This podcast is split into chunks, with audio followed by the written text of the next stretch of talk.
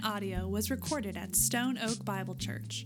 For more information about our church or for more resources, visit us at stoneoakbible.com.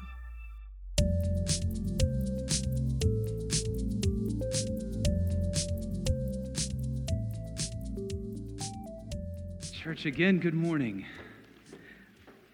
Let's, let's talk about the end times.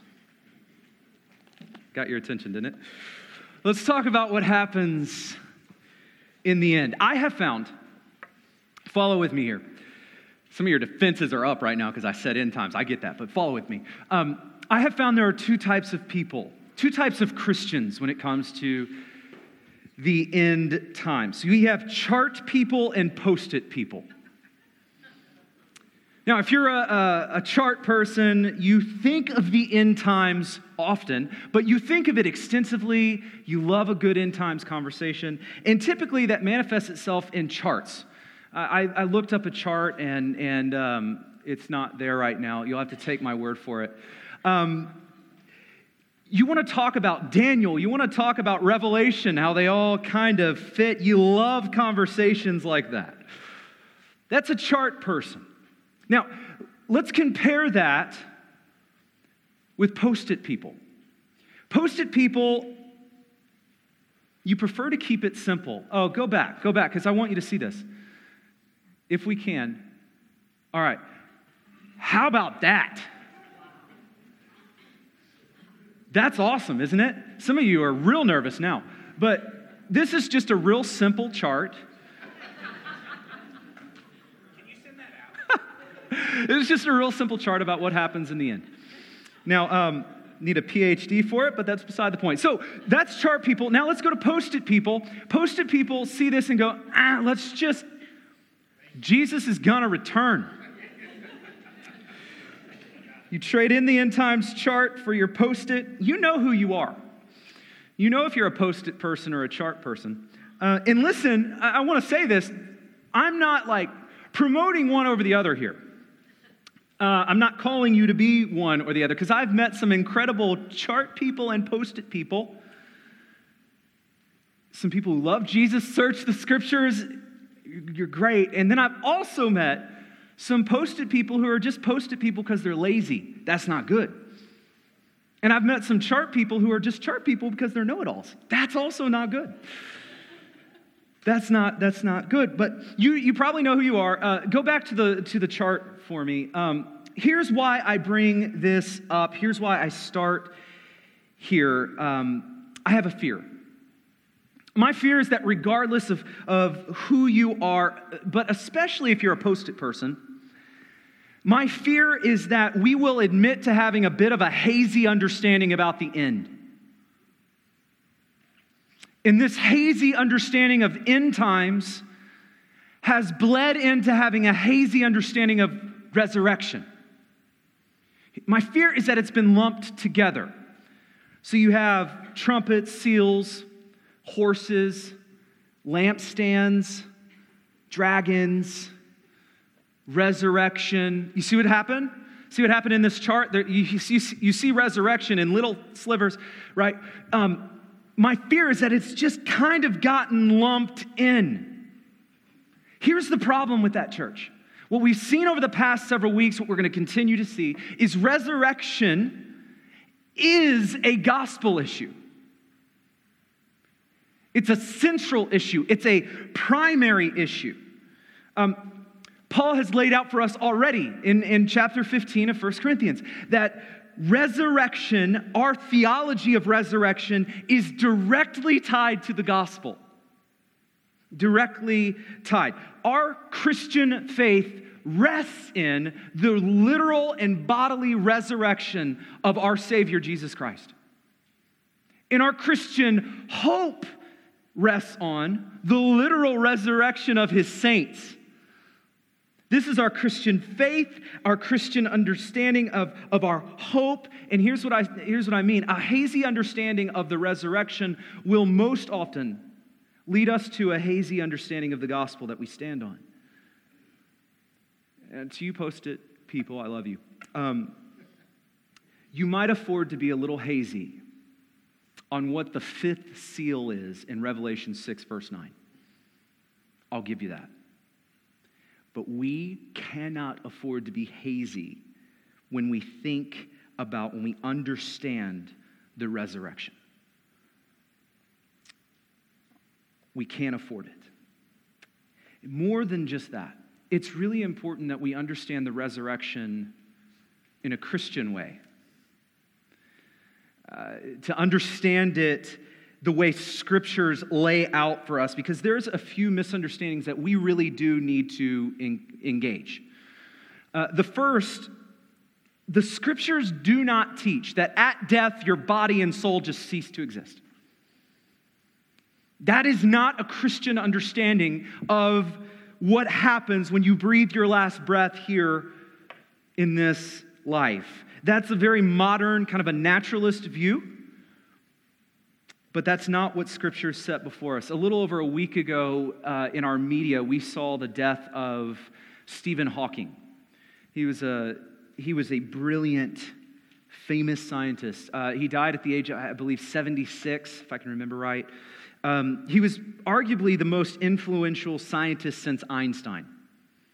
Uh, he, was, he was brilliant and he was ambitious. I remember hearing him interviewed where he talked about how scientific advancement would get so great and move so, uh, so much further that it would answer all of the problems of the world, qu- problems of purpose and design and origin, that, that soon scientific advancement would be able to answer all these questions for us. That's ambitious really ambitious. And, in an interview in The Guardian in 2011, Hawking said, I'm not, I'm not afraid of death.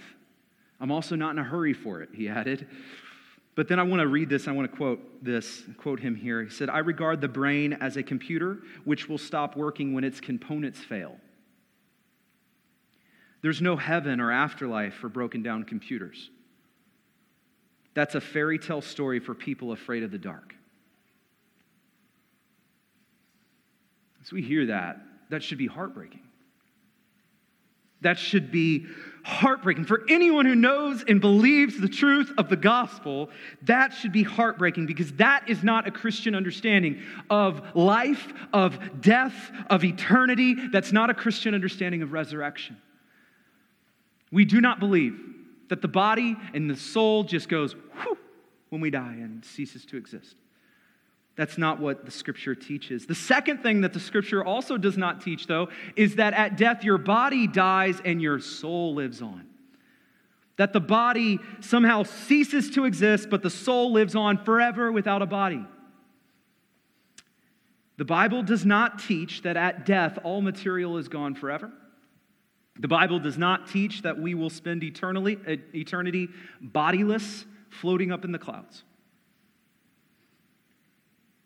In other words, the Bible doesn't just teach a spiritual resurrection. It does teach that, it just doesn't only teach that. Many people have thought this and taught this through, through the ages, uh, mystics and spiritualists.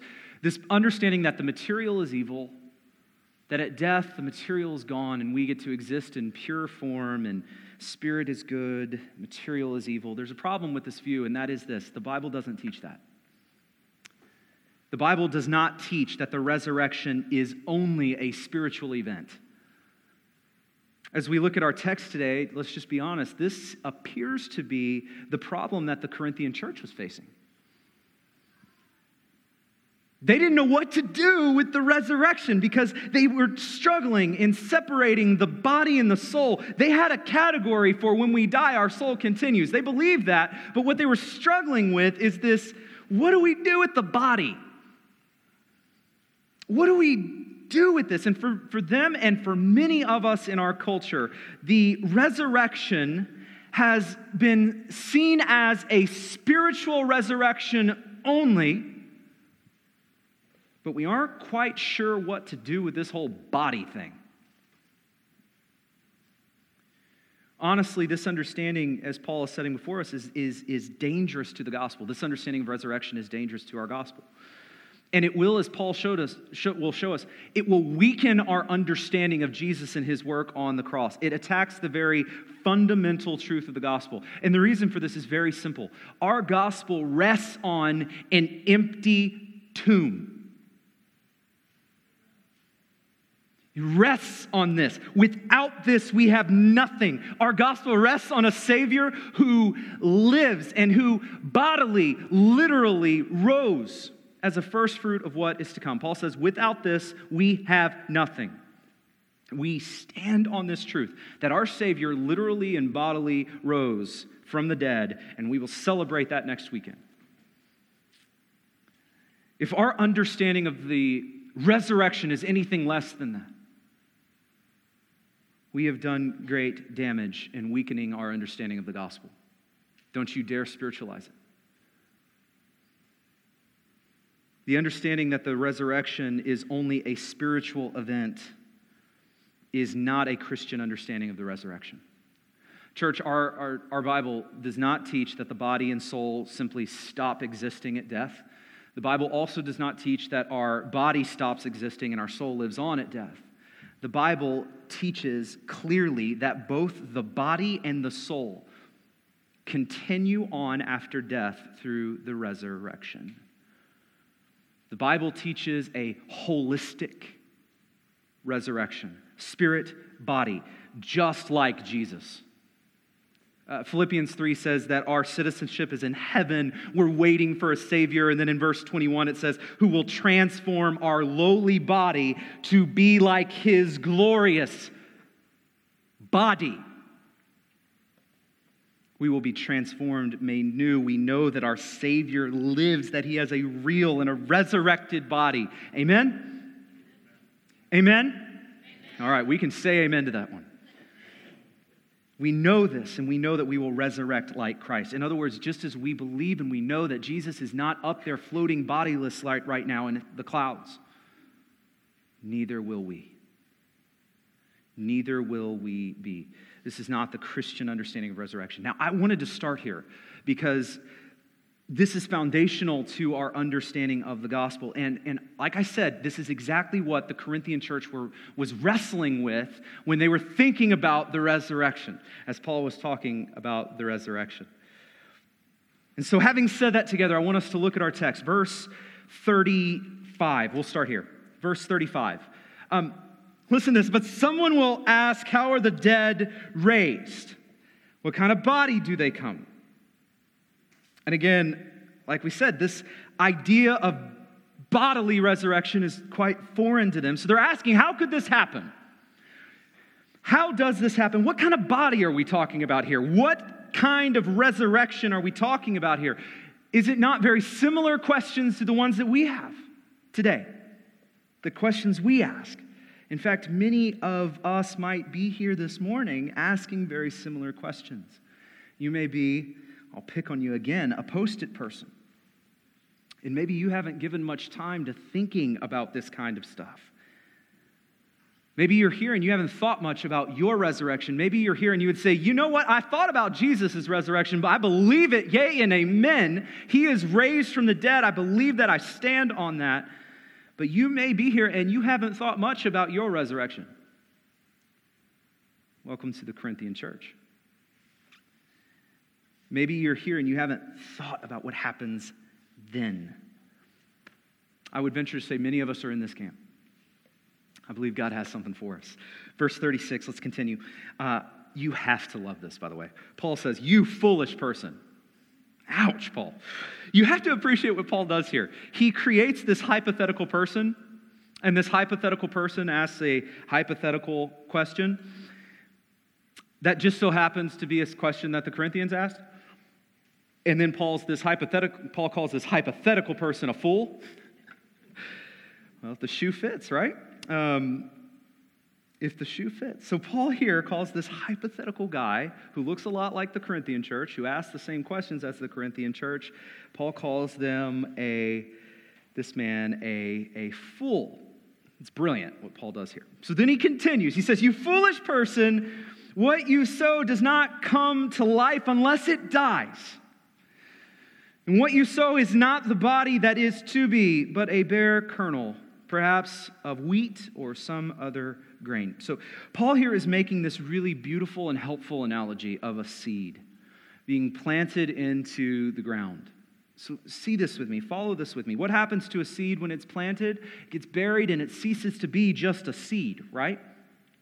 It, it, it's sowed into the ground, not as what it will be, but as a bare kernel or a seed. And from that, it grows up from the ground into something new, something brand new. It transforms. And I love this analogy, especially considering the fact that Paul just told us in verse 20 and 23 that Jesus is the first fruit of what is to come, meaning he's the first of the harvest.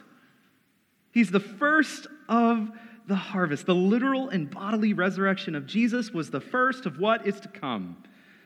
That is incredible. And Paul here is going to drive this deeper as we consider not only the resurrection of our Savior, but this morning we're going to consider the resurrection of us.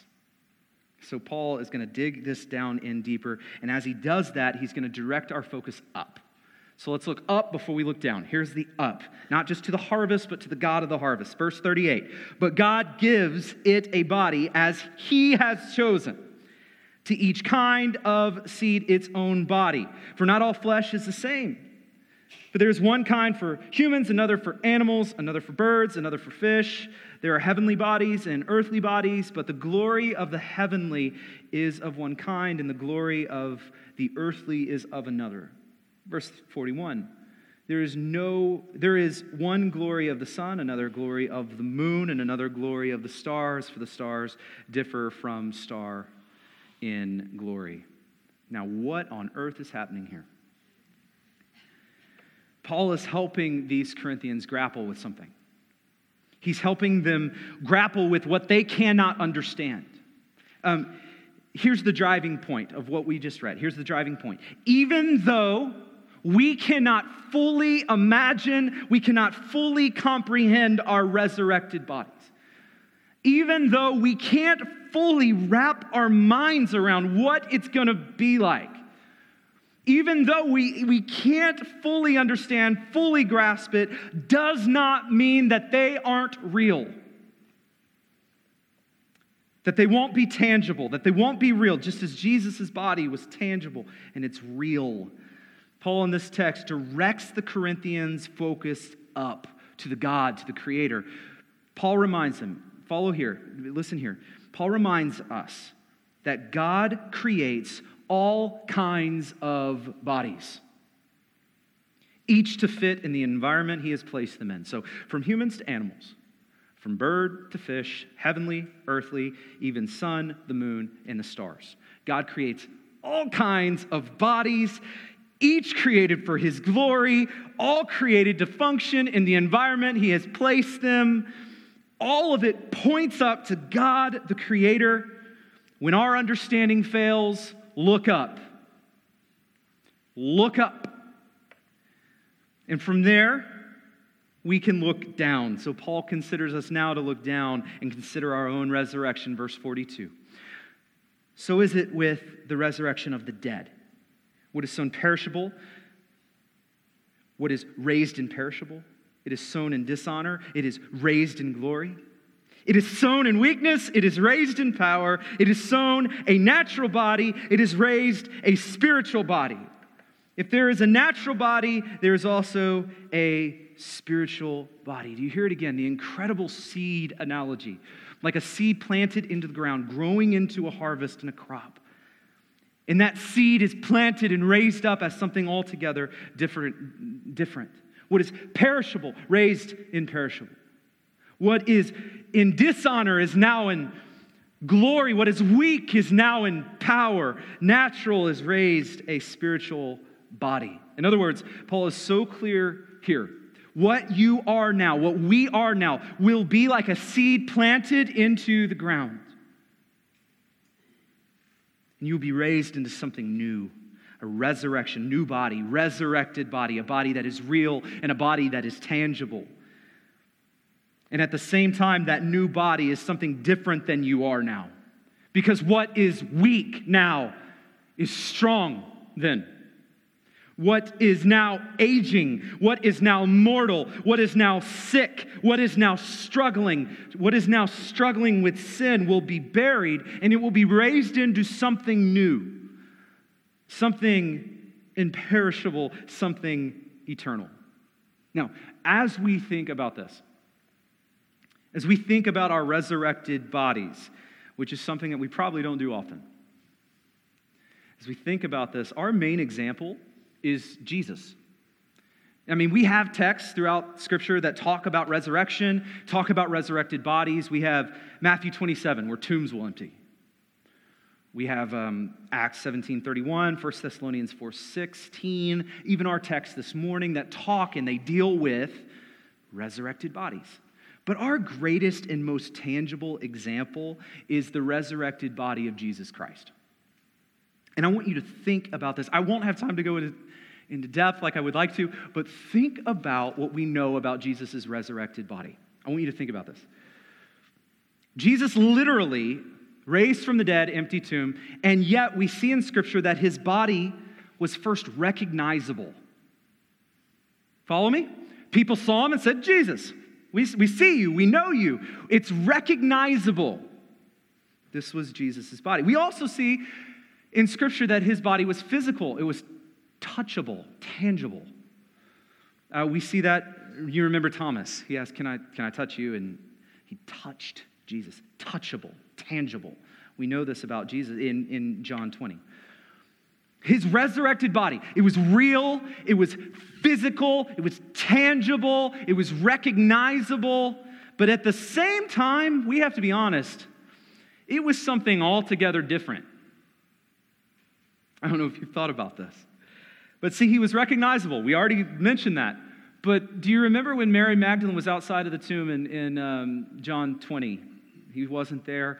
She came out and, and she turns around. Verse 14 says, having said this, she turned around and saw Jesus was standing there, but didn't, she did not know that it was Jesus. What? He's recognizable, but yet different. There was something different. We saw the same thing in Luke 24 on the road to Emmaus, where Jesus appears to these individuals and they don't quite recognize him yet. See, he was recognizable, but there was something different. Also, think about this. This one will blow your mind. He was touchable, right? Thomas, touch, Thomas, touch. We get it. He was touchable, he was tangible. But you know what happened right before Thomas? Right before Thomas touched, we read this in, in John 20, 26. Eight days later, his disciples were inside again, and Thomas was with them, about to touch. Although the doors were locked, Jesus came and stood among them and said, Peace be with you. What? What is happening? What is going on here? We don't we know Jesus is knowable and he's touchable, but yet he's different because he clearly doesn't share the earthly limitations that you and I share. In other words, the scriptures don't tell us how he did this, but somehow locked doors and walls are no longer a problem for Jesus. There's something different. Church, this is the resurrected body of the Savior of our Savior that we see in Scripture. And, church, this is a glimpse of what is to come for you and for me. You realize that. We will have literal, tangible, recognizable bodies like Jesus Christ, and they will be wonderfully different. I don't know if you're going to walk through walls, that would be awesome, but we will be different and we will be perfect. This is this is ours in the resurrection. Now, for all of you, whether you're posted or chart, I'll start with you posted people again. I love you and I want you to listen to me. This is not hooky kooky secondary stuff. This is not something secondary. This is not something you should ignore. In other words, if you have your post it, this should probably be on it. This should probably be on it. And for you chart people, this is not just one of the things of importance later in the end times. Not, it's not just one of the important things for you to consider and plot on a chart. No, this is primary. This is our hope in Jesus Christ as our Savior.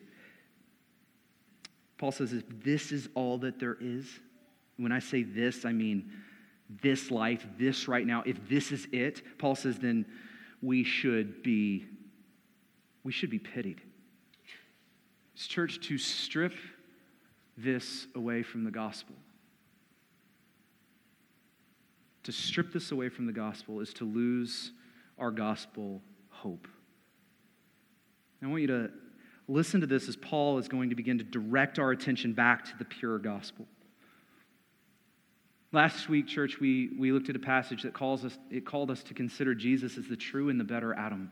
If you missed it, I encourage you to listen because it's so foundational what Paul does here. But Paul's going to continue to build on it. And listen to what he is going to do. So, Jesus did what Adam could not do. So, if you think of the distinction, you have in Adam, death, in Christ, life. You have in Adam sin, Christ righteousness, in Adam judgment, in Christ justification. Think of this you have Adam who was created and placed in a sinless world, who then chose to sin, and who then took everyone under him and brought judgment on them. That was Adam. Then you have Jesus in comparison, born into a sinful world, yet to- chose and walked in perfect righteousness. And as he did that, he offered living hope and life and peace to all under him, salvation to all under him. Jesus is the true and the better Adam. So Paul continues with this, and I want you to look at this in verse 45. Thus it is written the first man, Adam, became a living being. And the last Adam, this being Jesus again, the true and the better Adam, the last Adam became a life giving spirit. But it is not the, the spiritual that is first, but the material and then the spiritual. Again, this is a reference back to our seed analogy. What's planted changes, grows. Then in verse 47, the first man was not from the earth, or the first man was from the earth, a man of dust. The second man is from heaven. As was the, uh, the man of dust, so also are those who are of the dust. And as is the man of heaven, so also are those who are of heaven. Listen to this. Just as we, born the image of the man of dust, we shall also bear the image of the man of heaven. In other words, church, we have all been born into sin. We have all been born into Adam. We bear that brokenness. We bear that sickness. We bear it. All of us bear Adam's image. All of us are bearing Adam's image right now. And just as assuredly as you are bearing Adam's image right now, church, there will come a day when you will bear the image of Jesus' resurrected body, the new and the better and the true Adam. And what does this mean, the image of Christ? Because I thought we were all created in the image of God, right? Church, this is a reference again right back to the resurrection. See, right now you are living in this mortal body. Like Adam, you are born into sin, you get sick, you struggle, you experience pain, sin and even death. And then, but then, in Christ, we will bear his image, meaning we will be resurrected like him. We will be giving, eh, given a new body like him, one that will not get sick, suffer, experience pain, or death. One day we will be given new bodies, bodies like our Savior, because Jesus is our first, the first fruit of what is to come in church. That is fantastic news. Jesus Christ offers resurrection the hope of the gospel is resurrection. That's the hope we stand on, and that is ours in Jesus. And, church, I want you to hear me. I want to close with this this morning because this, this is a really important truth in Scripture. Every single one of us will experience resurrection. No matter who you are, every single one of us will experience resurrection. And I want you to think through these texts that I'm about to read. You don't need to turn with me because I'm going to be flying and I will put them on the screen for you, okay? Um, but regardless of who you are, regardless, You and I, we will experience resurrection. Your death is not the end. So, with that in mind, listen to this Daniel 12, verse 2. And many of those who sleep in the dust of the earth shall awake, some to everlasting life, and some to shame and everlasting contempt. John 5, 28 through 29. Do not marvel at this, for an hour is coming when all who are in the tombs will hear his voice and come out. Those who have done good to the resurrection of life, those who have done evil to the resurrection of judgment.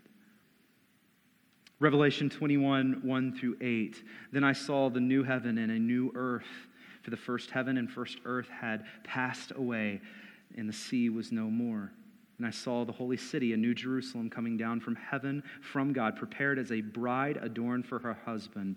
Listen to this, verse 3. And I heard a loud voice from the throne saying, Behold, the dwelling place of God is with man.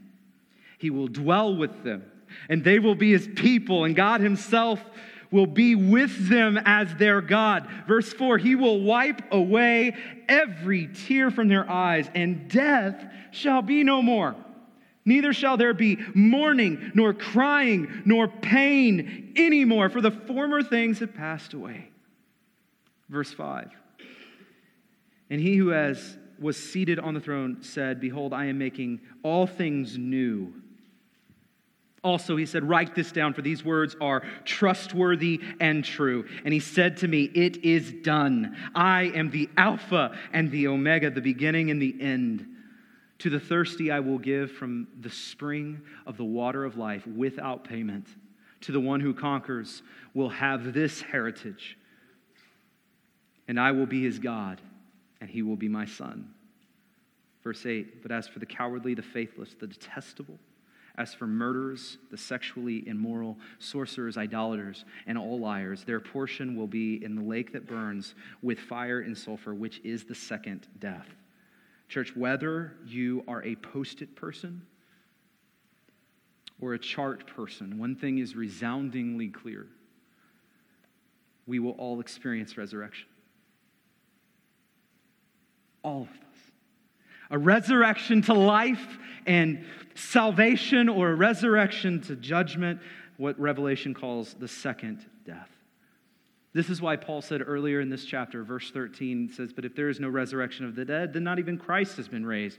And if Christ has not been raised, then our preaching is in vain and your faith is in vain. Why does Paul say this? Because death is not the end. Death is not the end. And not only is the resurrection the hope we have in the gospel, but the idea, the understanding that death is not the end should call all of us to consider the gospel and what Jesus Christ has done. This life is not the end.